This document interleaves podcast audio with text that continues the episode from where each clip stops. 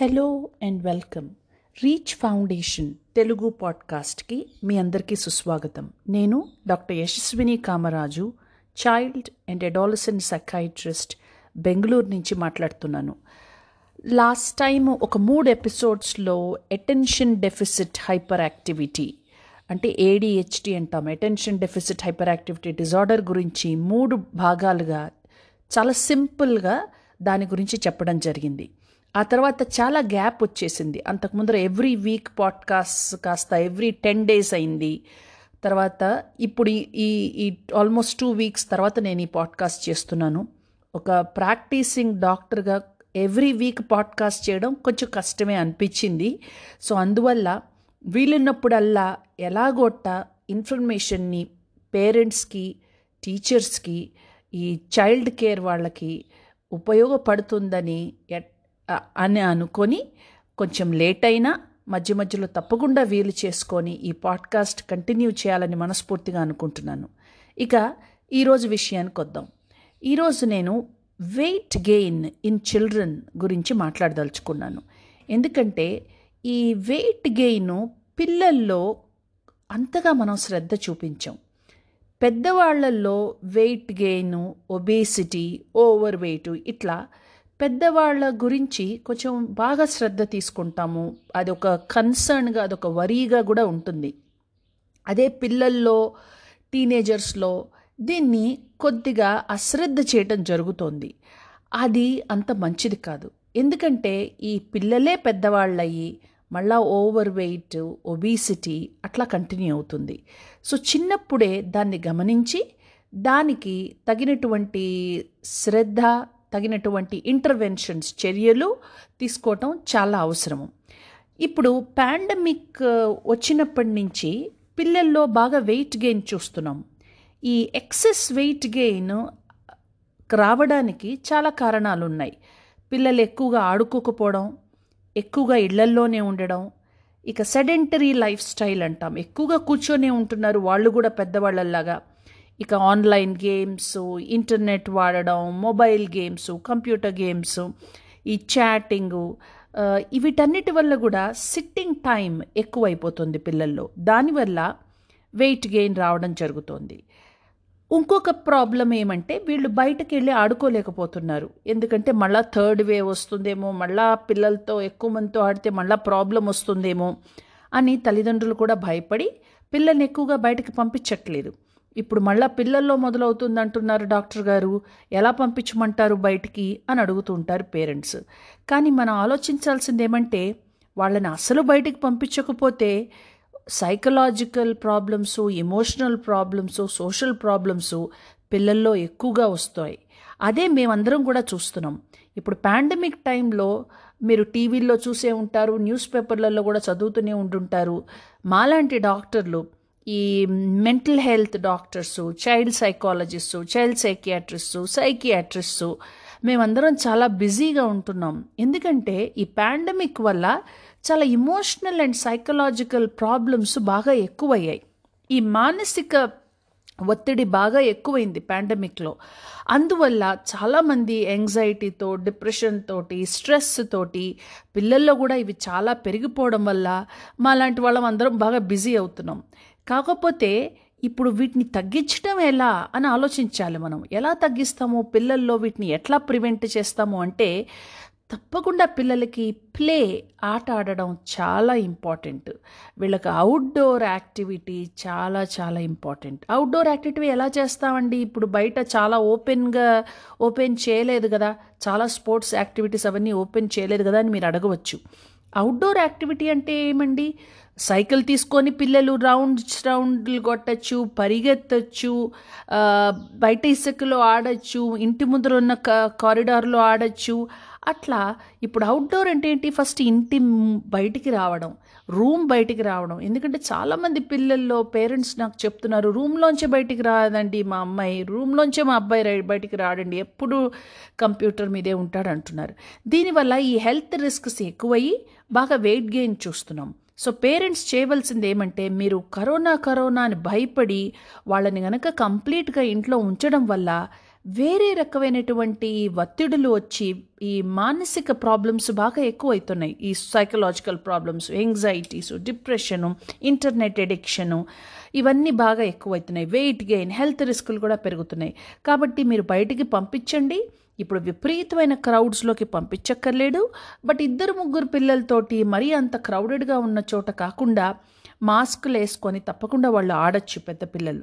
మీరు కనుక పంపించకపోతే వేరే రకమైనటువంటి ప్రాబ్లమ్స్ ఎక్కువైతే అంతగా భయపడాల్సిన అవసరం లేదు. సో మీకున్న కమ్యూనిటీలో తెలిసిన పిల్లలతోటి పక్కన వాళ్ళతోటి కొంచెం సేఫ్గా వాళ్ళు ఆడుకోవచ్చు.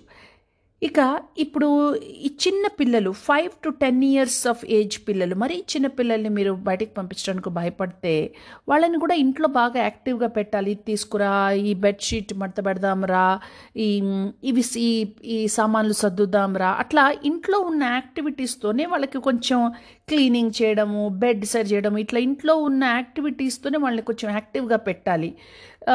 ఎందుకంటే చిన్న పిల్లలు కంటిన్యూస్గా మూవ్ అవుతూ ఉంటారు మీతో పాటు. మీతో పాటు మీరు చాలా చేయించవచ్చు వాళ్ళతో చిన్నప్పటి నుంచే మీరు వాళ్ళని యాక్టివ్గా పెట్టడం ఉంచాలి. మీరు ఎటు తిరుగుతుంటే అటు తీసుకొని వెళ్ళి కొంచెం ఏదో ఒక చిన్న చిన్న పనులు ఇవ్వడం అట్లా చేయొచ్చు. ఇక టెన్ ఇయర్స్ తర్వాత టెన్ అండ్ అబవ్ వాళ్ళకి జస్ట్ ఇంట్లో మూమెంట్ అసలు సరిపోదు. వాళ్ళు తప్పకుండా ఆడుకోవాలి. ఏ ఏజ్ పిల్లలైనా ఆడుకోవాలి బయట. కాకపోతే మరీ చిన్న పిల్లల్ని మీరు బయట లైక్ ఫైవ్ సిక్స్ ఇయర్స్ పిల్లలు అంటే కొంచెం భయం ఎక్కువగా ఉంది. బట్ ఫైవ్ సిక్స్ ఇయర్ పిల్లలు కూడా మీకు ఇంటి పక్కన ఇద్దరు ముగ్గురు ఉన్నారు. ఫ్యామిలీ అంతా బాగానే ఉంది హెల్తీగానే ఉన్నారు అనుకుంటే వాళ్ళు కూడా బయట వాళ్ళతో పంపించవచ్చు. మీరు బయట ఆడుకోవాలి పిల్లలు. పెద్ద పిల్లలు అనుకోండి ఇంకా తప్పకుండా వాళ్ళు బయటికి ఆడుకోవాలి. ఏంటంటే లేకపోతే ఇంటర్నెట్ ఈ మొబైల్ గేమ్స్లోనే ఉండిపోతున్నారు. చాలామంది పేరెంట్స్ వాడు వాళ్ళు వినట్లేదండి నేను బయటకు వెళ్ళి ఆడుకోమని చెప్తాను కానీ కంప్యూటర్ వదలట్లేదని చెప్తుంటారు. ఇక్కడ పిల్లలు పేరెంట్ని కంట్రోల్ చేయకూడదు. పేరెంట్ తప్పకుండా చాలా స్ట్రాంగ్ స్టాండ్ తీసుకోవాలి. ఇద్దరు పేరెంట్స్ కూడా నువ్వు బయట ఆడుకుంటేనే నీకు కొంచెం కంప్యూటర్ గేమ్కి నీకు అలౌ చేస్తాము. సో ఈ బయట ఆడుకోవటం అనేది చాలా కంపల్సరీగా ఉండాలి. అది ఇద్దరు పేరెంట్స్ కూడా చెప్పాలి. ఎందుకంటే ఈ ఫిజికల్ యాక్టివిటీ చాలా చాలా అవసరం అయిపోయింది. పిల్లలకి ఈ టూ ఇయర్స్ వాళ్ళు లోపల ఉండడం వల్ల చాలా లెర్నింగ్ గ్యాప్స్ కూడా మేము చూస్తున్నాం. Social skills. కొంతమంది పిల్లలు సడన్గా మాట్లాడడానికి భయపడుతున్నారు బయటికి వెళ్ళాలంటే భయం లేనిపోని ఎంగ్జైటీస్ ఇవన్నీ కూడా ఎక్కువగా అవుతున్నాయి. సో చిన్న చిన్నగా మీరు మళ్ళీ అలవాటు చేయాలి. ఒక హాఫ్ అన్ అవర్ ఆడుకోవడం చిన్నగా వన్ అవర్ చేయడము ఎవ్రీ డే ఈ ఇంటి బయట ఆడుకోవడం చాలా అవసరం. మరీ ఎక్కువ బిగ్ క్రౌడ్ లేని ప్లేసెస్లో తప్పకుండా మీరు ఎంకరేజ్ చేయండి. ఇక ఆల్ ఇప్పుడు వెయిట్ గెయిన్ అనేది పాండమిక్లో మేము ఎలా చూస్తున్నామంటే అందరూ వెయిట్ గెయిన్ చేశారు మీరు చూస్తూనే ఉండుంటారు అడల్ట్స్ అందరూ కూడా దాని గురించి మాట్లాడుతున్నారు. బట్ పిల్లల్లో కూడా మేము వెయిట్ గెయిన్ బాగా చూస్తున్నాము. ప్యూబర్టల్ చిల్డ్రన్ ఎస్పెషలీ గర్ల్స్ వాళ్ళకి ఆ మెన్స్ట్రువల్ ఏజ్ వచ్చిన పిల్లల్లో ఎస్ట్రోజన్ హార్మోన్ వల్ల చాలా సబ్క్యూటేనియస్ ఫ్యాట్ అంటాము. అంటే కొద్దిగా ఫ్యాట్ డెపాజిషన్ ఎక్కువగా ఉంటుంది గర్ల్స్లో ఆ మెన్స్ట్రువల్ పీరియడ్లో ప్యూబర్టల్ ఏజ్లో. సో దానివల్ల ఏమవుతుందంటే వెయిట్ గెయిన్ కనుక బాగా ఎక్కువైతే చాలామందిని చూస్తుంటాం. అమ్మాయిలు ఒకసారి టెన్ ట్వెల్వ్ ఇయర్స్ తర్వాత వాళ్ళు ఫిజికల్ యాక్టివిటీ మానేసి ఎక్కువగా కూర్చొని కబుర్లు చెప్పడం ఎక్కువగా ఫిజికల్గా యాక్టివ్గా లేకపోవడం అవి కూడా చూస్తుంటాం. ఆల్రెడీ ఈ ఎస్ట్రోజెన్ హార్మోన్ ఇన్ఫ్లుయెన్స్ వల్ల ఫ్యాట్ డిపాజిషన్ ఎక్కువగా ఉంటుంది. ఇక ఫిజికల్ యాక్టివిటీస్ కూడా కనుక తగ్గిపోతే పీసీఓడి అంటాము. అంటే పాలిసిస్టిక్ ఓవేరియన్ సిండ్రోమ్ అని ఇటువంటి వచ్చే అవకాశం ఉండి వెయిట్ గెయిన్ వల్ల మెన్స్ట్రువల్ సైకిల్ ఇర్రెగ్యులర్గా ఉండడము లేకపోతే ఎక్కువ ఈ ప్రాబ్లమ్స్ రావడము మెన్స్ట్రువల్ సైకిల్లో ఇటువంటివి చూస్తాము. ఇది ఎక్కువ వెయిట్ గెయిన్ వల్ల వస్తుంది గర్ల్స్లో సో ఆ పీరియడ్స్ రెగ్యులరైజ్ అవ్వాలన్నా దానికి ఫిజికల్ యాక్టివిటీ ఉండి వెయిట్ గెయిన్ తగ్గించాల్సిన అవసరం ఉంది. సో ఈ గర్ల్స్లో డెఫినెట్గా ఇట్లాంటి ఇష్యూస్ ఉన్నాయి. బట్ బాయ్స్లో కూడా ఎవరిలో అయినా సరే బాయ్స్ కానీ గర్ల్స్ కానీ ఈ టీనేజ్లో వెయిట్ గెయిన్ వల్ల మెటబాలిక్ కాంప్లికేషన్స్ అంటాం. మెటబాలిక్ ఇంప్లికేషన్స్ అంటే అదర్ పారామీటర్స్ వేరే రకమైనటువంటి ల్యాబ్ పారామీటర్స్లో చేంజెస్ వస్తాయి. అంటే కొలెస్ట్రాల్ ఎక్కువగా ఉండడం గుడ్ కొలెస్ట్రాల్ తక్కువగా ఉండడం బ్యాడ్ కొలెస్ట్రాల్ ఎక్కువ అవ్వడము ఇదే కాకుండా లివర్ ఎంజైమ్స్లో కూడా తేడాలు వస్తుంటాయి. కొన్ని లివర్ ఎంజైమ్స్ హైగా ఉంటాయి. ఇప్పుడు మీరు అనుకోవచ్చు ఫ్యాట్ అనేది అదేదో ఓన్లీ కొలెస్ట్రాలే కాదండి. ఫ్యాట్ డెపోజిషన్ లివర్ మీద కూడా ఉంటుందన్నమాట. ఇప్పుడు పిల్లలు టీనేజ్లో కూడా బాగా ఒబీస్ అయిపోయిన పిల్లల్లో ఈ ఫ్యాటీ లివర్ అంటాం. ఈ ఫ్యాట్ డెపోజిషన్ అయ్యి ఈ లివర్ ఫ్యాటీ లివర్ వచ్చే అవకాశాలు ఉన్నాయి దానివల్ల దానివల్ల ఏమవుతుందంటే ఈ పారామీటర్స్ అన్నీ ఇందాక చెప్పినటువంటి కొలెస్ట్రాల్ పెరగడము కొంతమంది ప్రీ డయాబెటీస్ స్టేజ్ అంటాం. అంటే ఇంకా డయాబెటీస్ రాలేదు but at high risk for diabetes pre diabetes stage వస్తుంది పిల్లలకి ఈ ఓవర్ వెయిట్ వల్ల. సో ఈ ఓవర్ వెయిట్ ఈ ఒబేసిటీ పిల్లల్లో కూడా మనం చాలా గమనించాలి జాగ్రత్తగా ఉండాలి. అసలు ఎప్పుడు భయపడాలి ఎప్పుడు దేని గురించి తల్లిదండ్రులు ఆలోచించాలి అంటే ర్యాపిడ్ వెయిట్ గెయిన్ ఎప్పుడు ఉండకూడదనమాట యూజువల్గా um, ఇప్పుడు ఫైవ్ ఇప్పుడు ఫైవ్ టు టెన్ ఇయర్స్ చిల్డ్రన్లో two to three kgs పెరుగుతున్నారనుకోండి per year two to three KGs పెరుగుతూ వస్తుంటే అది కూడా కొంచెం ర్యాపిడ్ వెయిట్ గెయినే అదే టీనేజర్స్లో ఫోర్ కేజీస్ పర్ ఇయర్ పెరుగుతుంటే అది కూడా గమనించాల్సినటువంటి విషయం. అది మనం ఈజీగా తీసుకోవడానికి లేదు. ఎవ్రీ ఇయర్ ఇట్లా ఇన్ని కేజీలు పెరుగుతుంటే మీరు ధ్యాస పెట్టాలి. ఈ ర్యాపిడ్ వెయిట్ గెయిన్ వల్ల ఈ ప్రాబ్లమ్స్ అన్నీ వస్తాయి. ఇందాక నేను చెప్పిన cholesterol pre diabetic conditions so దీనివల్ల మనం మెయిన్గా చేయాల్సినటువంటిది ఏమంటే వాళ్ళ డయట్లో మార్పులు తీసుకురావాలి. కార్బోహైడ్రేట్స్ తగ్గించడము అంటే కొంచెం వెజిటబుల్ ఫుడ్స్ ఎక్కువ పెట్టడము శాచురేటెడ్ ఫ్యాట్స్ మరీ ఫ్యాటీ కంటెంట్ ఉన్న జంక్ ఫుడ్స్ తప్పకుండా ఆపడం జరగాలి. మిల్లెట్స్ అంటాం అంటే రాగి ఇట్లాంటివన్నీ చాలా మంచివి. పిల్లలు కొంతమంది రైస్ రైసే తింటారు. చపాతీలు కొంచెం తక్కువ తింటారు. ఒక్కొక్కసారి వీట్ ప్రోడక్ట్స్ ఇంట్రడ్యూస్ చేయొచ్చు రైస్ కంటెంట్ తగ్గించవచ్చు సో ఈ డైటరీ కంట్రోల్ ఉండాలి. వెజిటబుల్స్ తినడము ఫ్రూట్స్ తినడము రైస్ కంటెంట్ తగ్గించడము జంక్ ఫుడ్స్ తగ్గించడము ఈ ఇది ఇంపార్టెంట్. ప్రాసెస్డ్ ఫుడ్స్ అంటాం. ప్రాసెస్డ్ ఫుడ్స్ అంటే కార్న్ఫ్లేక్స్ ఇవి అవి ప్యాకెట్స్లో వచ్చేవన్నమాట. అంటే అవి ఫ్రెష్గా వండుకొని తినేవి కాదు. ఈ చాలామంది అనుకుంటారు కార్న్ఫ్లేక్స్ చాలా హెల్తీ ఫుడ్ కదా అని. వాటన్నిటిలో హై గ్లైసీమిక్ ఇండెక్స్ అంటాం. అంటే అవి షుగర్ స్పర్ట్స్. షుగర్ సడన్గా ఇంక్రీజ్ అవుతాయి వాటి వల్ల. సో అందుకని మనం రెగ్యులర్గా ఇంట్లో ఫ్రెష్గా వండుకునేటువంటి పదార్థాలు చాలా మంచివి. సో ఇవన్నీ ఈ డయట్ విధానంగా మీరు చాలా కేర్ఫుల్గా ఉండాలి. బాగా స్వీట్లు పెట్టేయడం పిల్లలకి చాక్లెట్స్ బిస్కెట్స్ బేకరీ ఐటమ్స్ ఇవన్నీ బాగా తగ్గించాలి.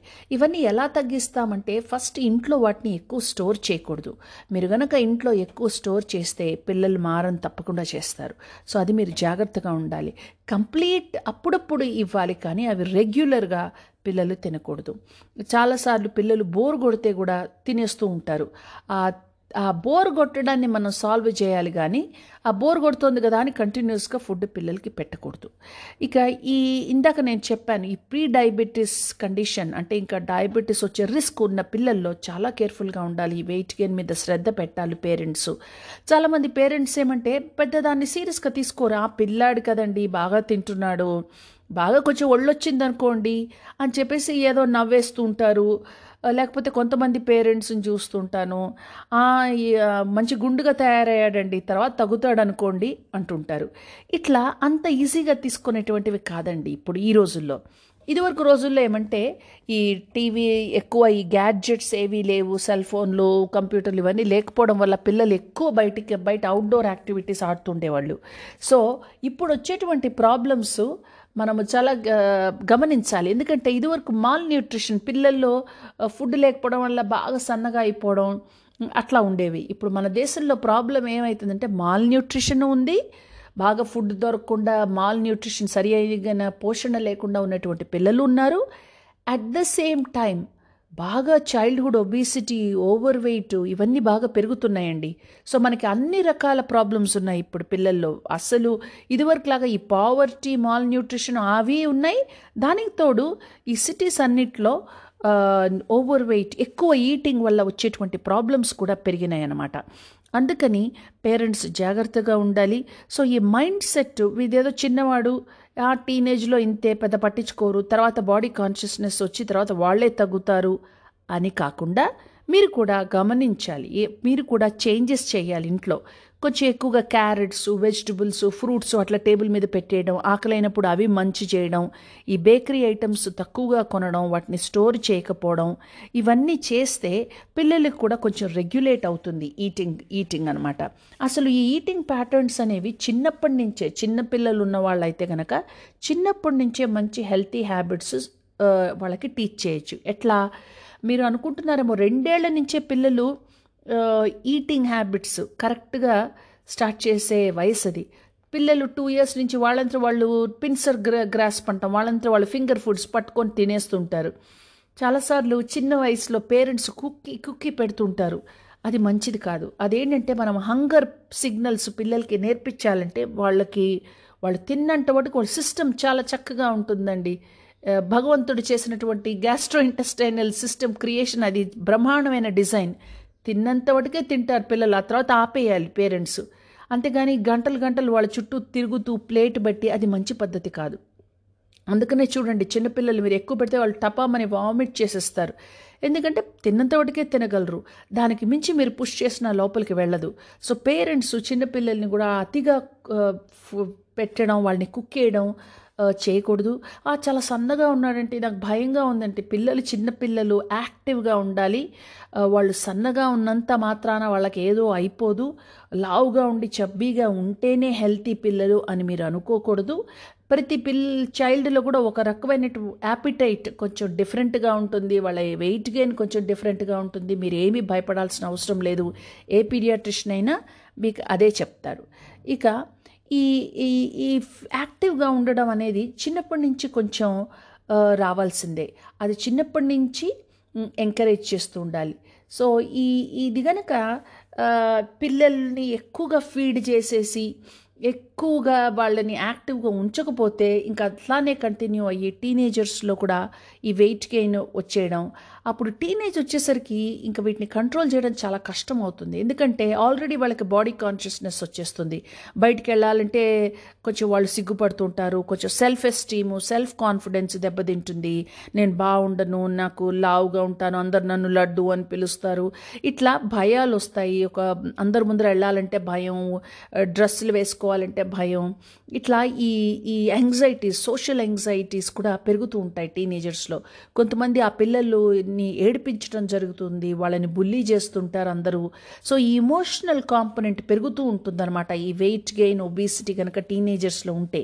కాబట్టి కొంతమంది టీనేజర్స్ ఏంటంటే వాళ్ళు వాళ్ళకి తెలుసు నేను ఇట్లా జంక్ ఫుడ్ తినకూడదు నేను వెయిట్ గెయిన్ కంట్రోల్ చేసుకోవాలి నేను ఎక్సర్సైజ్ చేయాలి అని అన్నీ తెలిసి కూడా వాళ్ళు ఏమీ యాక్షన్ తీసుకోరు. కొంతమంది పిల్లల్లో కొంచెం సెల్ఫ్ నెగ్లెక్ట్ ఉంటుంది టీనేజర్స్లో ఎందుకంటే వాళ్ళు టీనేజర్సే కాదు about ten years of age self neglect అంటే ఏం పట్టించుకోరనమాట తమ గురించి తాము. అప్పుడు ఆ పిల్లల్లో మనం ఆలోచించాలి ఎందుకని వాళ్ళు దాని మీద శ్రద్ధ పెట్టట్లేదు? ఏమైనా అండర్లయింగ్ డిప్రెషన్ ఉందా? యాంగ్జైటీ ఉందా? అకాడమిక్ ప్రెషర్ ఉందా? Um, ఫ్రెండ్షిప్ ప్రాబ్లమ్స్ ఉన్నాయా? Uh, లెర్నింగ్ ప్రాబ్లమ్స్ ఉన్నాయా? ఇవన్నీ కూడా మనం ఆలోచించాలి. ఇక కొంత ఇక హయ్యర్ క్లాసెస్ అనుకోండి లెవెన్త్ టు ట్వెల్త్ గ్రేడ్ పిల్లలు ఎక్కువ మంది వెయిట్ గెయిన్ చేసేస్తుంటారు. దానికి కారణం ఒకటే మైన tuitions entrance exams tenth grade నుంచే ఇంకా బయటికి వెళ్ళకపోవడం బోర్డ్ ఎగ్జామ్స్ అని ఇవన్నీ పెరగడం వల్ల వాళ్ళకి వాళ్ళకంటూ ఒక టైం రాకపోవడం ఆ మీ టైం అంటాం చూడండి కొద్దిగా కూడా రిలాక్సేషన్ టైం లేకపోవడం ఒకవేళ రిలాక్సేషన్ టైంలో కూడా మళ్ళీ కంప్యూటర్ మీద కూర్చోవడం వీటి వల్ల ఫిజికల్ యాక్టివిటీ తగ్గించడం వల్ల బిట్వీన్ టెన్త్ టు ట్వెల్త్ చాలామంది బాగా వెయిట్ గెయిన్ చేస్తారు. అది తల్లి తల్లిదండ్రులు జాగ్రత్త పడాలి వాళ్ళకి కొద్దిగా వాళ్ళు చాలా చక్కగా దా దాన్ని ఇమర్చుకోలేరు వాళ్ళకి కావాల్సిన టైం అది పేరెంట్స్ హెల్ప్ చేయాలి పిల్లలకి. ఎందుకంటే ఆ టెన్త్ టు ట్వెల్త్ గ్రేడ్స్లో వాళ్ళు చాలా పనులు చేయాలి చాలా ట్యూషన్స్ చాలా లోడ్ ఉంటుంది. వాళ్ళతో కూర్చొని మీరు ఈ వన్ అవర్ నీకు నీకు ఎట్లా వన్ అవర్ నువ్వు క్రియేట్ చేసుకోవాలి అనే దాంట్లో పేరెంట్ తప్పకుండా వాళ్ళకి హెల్ప్ చేయాలి. ఇక స్కూల్స్ అంటారా? స్కూల్స్ అసలు ఇప్పుడు ఆన్లైన్ జరిగినాయి. ఆన్లైన్ స్కూల్స్ అది మంచి పద్ధతి కానే కాదు. బట్ ఇప్పుడున్న పరిస్థితుల్లో మనం ఏం చేయలేకపోతున్నాం. స్కూల్స్ ఓపెన్ అవుతున్నాయి చిన్నగా. కాబట్టి ఇంకా కొంచెం అది చాలా మంచి వార్త యాక్చువల్గా స్కూల్స్ ఓపెన్ అవ్వడం పేరెంట్స్కి భయంగానే ఉంటుంది. బట్ ఇంట్లో ఉన్నంత మాత్రాన పిల్లలకి ఏమీ జరగదు అనేటువంటి గ్యారంటీ ఏమీ లేదు. స్కూల్స్ కూడా యోగా పీటీ క్లాసెస్ తప్పకుండా కొంతమంది ఆన్లైన్ స్కూల్స్ కూడా చెప్తున్నారు. వాళ్ళు ఆన్లైన్ క్లాసెస్ స్టార్ట్ చేసే ముందరే కొంచెం యోగా చేయించడం పిల్లల్లో అటువంటి విన్నాను. అది చాలా మంచి పద్ధతి. ఇక ఫ్యామిలీ రెస్పాన్సిబిలిటీ కూడా ఉందండి. ఒక బాగా ఇంకా అది ఒబేసిటీ అయిపోయి ఓవర్ వెయిట్ అయిపోయి ఇంకా అంత సిచ్యువేషన్లో కానీ పేరెంట్స్కి తెలియకపోవడం అప్పటిదాకా అశ్రద్ధ చేయడం మంచిది కాదనమాట. ఇప్పుడు ఈ వెయిట్ మేనేజ్మెంట్ అనేది అది ఒక చైల్డ్ రెస్పాన్సిబిలిటీనో ఒక టీనేజర్ రెస్పాన్సిబిలిటీనో కాదు. ఇది ఒక కంప్లీట్ ఫ్యామిలీ రెస్పాన్సిబిలిటీ అనుకోండి. ఈ ఫ్యామిలీలో ఇప్పుడు మిగిలిన వాల్యూస్ ఎలాగా ఉంటాయో ఇప్పుడు మైండ్ మేనేజ్మెంట్ స్ట్రెస్ మేనేజ్మెంట్ అలాగే బాడీ మేనేజ్మెంట్ కూడా ఒక ఫ్యామిలీలో ఒక పద్ధతిలాగా ఉండాలి. ఇప్పుడు నేను కొంతమంది నేను చూస్తుంటాను పేరెంట్స్ లేకపోతే వన్ ఆఫ్ ద పేరెంట్ చాలా ఒబీస్గా ఓవర్ వెయిట్గా ఉంటారు వాళ్ళు ఏం ఫిజికల్ యాక్టివిటీ చేయరు బట్ వాళ్ళ పిల్లాడు మటుకు తిన్నుగా ఉండాలి మా అమ్మాయి ఎందుకంటే ఇంత ఓవర్ వెయిట్ అయిపోయింది అంటారు. అది ఎక్కడి నుంచి రావాలి? పేరెంట్స్ కూడా ఫిజికల్ యాక్టివిటీ మీద శ్రద్ధ పెట్టాలి. పేరెంట్స్ కూడా వాళ్ళ వాళ్ళ బాడీ మీద మైండ్ మీద వాళ్ళ స్ట్రెస్ మీద వాళ్ళు గనక వాటిని బాగా మేనేజ్ చేస్తుంటే మీరు మంచి రోల్ మోడల్స్ అవుతారు. సో మీ ఈటింగ్ హ్యాబిట్స్ బాగా ఉంటే మీ పిల్లల్లో కూడా హెల్తీ ఈటింగ్ హ్యాబిట్స్ క్రియేట్ చేయవచ్చు. అదే పేరెంట్స్ ఏది పడితే అది తింటూ వాళ్ళ వెయిట్ గెయిన్ పట్టించుకోకుండా వాళ్ళు ఏమీ చేయకుండా పిల్లలు మటుకు హెల్తీగా తినాలి వీళ్ళు ఫిజికల్ యాక్టివిటీ చేయాలంటే అది పిల్లలు చెయ్యరు. సో గ్రాండ్ పేరెంట్స్ కూడా ఇంట్లో వాళ్ళు ఇంకా తిను చిన్నపిల్లలు ఇప్పుడు తినకపోతే ఎట్లా? అని చెప్పి బాగా పెట్టడం ఇదివరకు రోజుల్లో లాగా అట్లా తినటే కుదరదు. ఇదివరకు రోజుల్లో ఏంటి ఈ గ్యాడ్జెట్స్ లేవు కూర్చోడాలు లేవు ఎక్కువ పిల్లలు ఆట ఆట ఆట ఆడేవాళ్ళు. ఇదివరకు రోజుల్లో ఈ గ్యాడ్జెట్స్ ఎప్పుడైతే కంప్యూటర్స్ మొబైల్స్ వచ్చినాయో పిల్లల్లో ఫిజికల్ యాక్టివిటీ తగ్గింది. ఫిజికల్ యాక్టివిటీ తగ్గినప్పుడు ఫుడ్ కన్జంప్షన్ కూడా కొంచెం తక్కువగా ఉండాలి. అంతేగాని ఫిజికల్ యాక్టివిటీ తగ్గి ఫుడ్ కన్జంప్షన్ పెరిగితే అది మంచిది కాదు. గ్రాండ్ పేరెంట్స్ కూడా ఇంట్లో ఉంటే మీరు కొంచెం చెప్పాలి. ఇదివరకు లాగా అట్లా తింటే ఇప్పుడు కుదరదు. కొంచెం జాగ్రత్తగా తినాలి అని వాళ్ళని కూడా కొంచెం ఎడ్యుకేట్ చేయాలి. సో ఇక నేను చెప్పేది ఏమంటే మీరు గనక ఈ weight gain fast rapid weight gain two బాగా ఈ టూ టు త్రీ కేజెస్ పెరిగిపోవడం లాస్ట్ టూ టు త్రీ మంత్స్లోనే బాగా వెయిట్ గెయిన్ చూడడం ఇవన్నీ చూస్తే మీరు తప్పకుండా డాక్టర్ దగ్గరికి వెళ్ళండి. కొన్ని టెస్ట్లు చేస్తారు. ఒక్కొక్కసారి థైరాయిడ్ ప్రాబ్లమ్స్ ఉండొచ్చు. కొలెస్ట్రాల్ ప్రాబ్లం ఉండొచ్చు. ఇందాక చెప్పినటువంటిగా ప్రీ డయాబెటీస్ కొద్దిగా sugar levels borderline high ఉండొచ్చు. సో ఇవన్నీ కూడా మెజర్ చేయాల్సిన లివర్ ఎంజైమ్స్ కూడా మెజర్ చేయాలి. సో వెయిట్ గెయిన్ కనుక మీరు చూస్తుంటే దాన్ని అశ్రద్ధ చేయొద్దు. తప్పకుండా డాక్టర్ని కన్సల్ట్ చేయండి. బట్ మీ పరిధిలో హోమ్ ఎన్వైర్మెంట్లో మీరు చాలా జాగ్రత్తలు తీసుకోవచ్చు. హోల్ ఫ్యామిలీ ఒక మంచి హెల్తీ డైట్ని పాటించండి. హోల్ ఫ్యామిలీ ఫిజికల్ యాక్టివిటీస్కి ఇంపార్టెన్స్ ఇవ్వండి. పేరెంట్స్ కూడా ఎగ్జాంపుల్స్గా నిలవాలి. మూడవది జంక్ ఫుడ్స్ ఎక్కువగా స్టోర్ చేయొద్దు. అప్పుడప్పుడు మాత్రమే చే పెట్టచ్చు. బట్ ఇంట్లో కనుక రెగ్యులర్గా చక్కగా అన్నీ పెట్టుకుంటే పిల్లలకి కష్టమవుతుంది కంట్రోల్ చేసుకోవటం. నాలుగవది ఊరుకూరికే బయట ఫుడ్స్ తెగ ఆర్డర్లు చేసేస్తున్నారు పిల్లలు. ఈ స్విగ్గీ ఇవన్నీ ఎక్కువ అవడం వల్ల అంత ఆర్డరింగ్ మొదలెట్టారు. మీరు ఆర్డరింగ్ కూడా కంట్రోల్ చేయాలి. ప్రతిసారి ఆర్డరింగ్కి పేరెంట్స్ ఒప్పుకోకూడదు. ఇక ఫిజికల్ యాక్టివిటీ తప్పకుండా ఉండాలి అనేటువంటి ఇప్పుడు హోంవర్క్ ఎంత ఇంపార్టెంటో చదువు ఎంత ఇంపార్టెంటో managing the body physical activity అది చాలా మంచిది. అది మానసికంగా కూడా పిల్లలకి మంచిది. సోషల్ స్కిల్స్ ఇంప్రూవ్ అవుతాయి. స్ట్రెస్ తగ్గుతుంది. రిలాక్స్ అవుతారు. సో ఇవన్నీ కూడా దృష్టిలో పెట్టుకోండి. ఈ ఎపిసోడ్ మీకు హెల్ప్ అయిందని నేను అనుకుంటున్నాను. ఈ నేను వీలున్నంత గా ఈ ఎపిసోడ్స్ పేరెంట్స్కి టీచర్స్కి చైల్డ్ కేర్ ప్రొఫెషనల్స్కి హెల్ప్ అయ్యే టాపిక్స్ ఎన్నుకుంటాను. నా వటుకు నాకు ఇది చాలా మీనింగ్ఫుల్ ప్రాజెక్ట్ ఇది. ఇది తప్పకుండా కంటిన్యూ అవుతుంది. మధ్యలో ఒడిదొడుకులు వస్తున్నాయి కానీ ఇది కంటిన్యూ అవుతుందని మనసారా అనుకుంటున్నాను. ఈ ఛానల్ని మీరు ఎంకరేజ్ చేయండి. కా ఇది ఉపయోగపడేటువంటి పేరెంట్స్కి ఫ్రెండ్స్కి తప్పకుండా షేర్ చేయండి. మీరు మాతో కాంటాక్ట్ చేయాలంటే నేను ఈమెయిల్ చెప్తాను. Contact RFCS at Gmail dot com contact RFCS at Gmail dot com thank you so much this is doctor Yashaswini Kamaraju from Bengaluru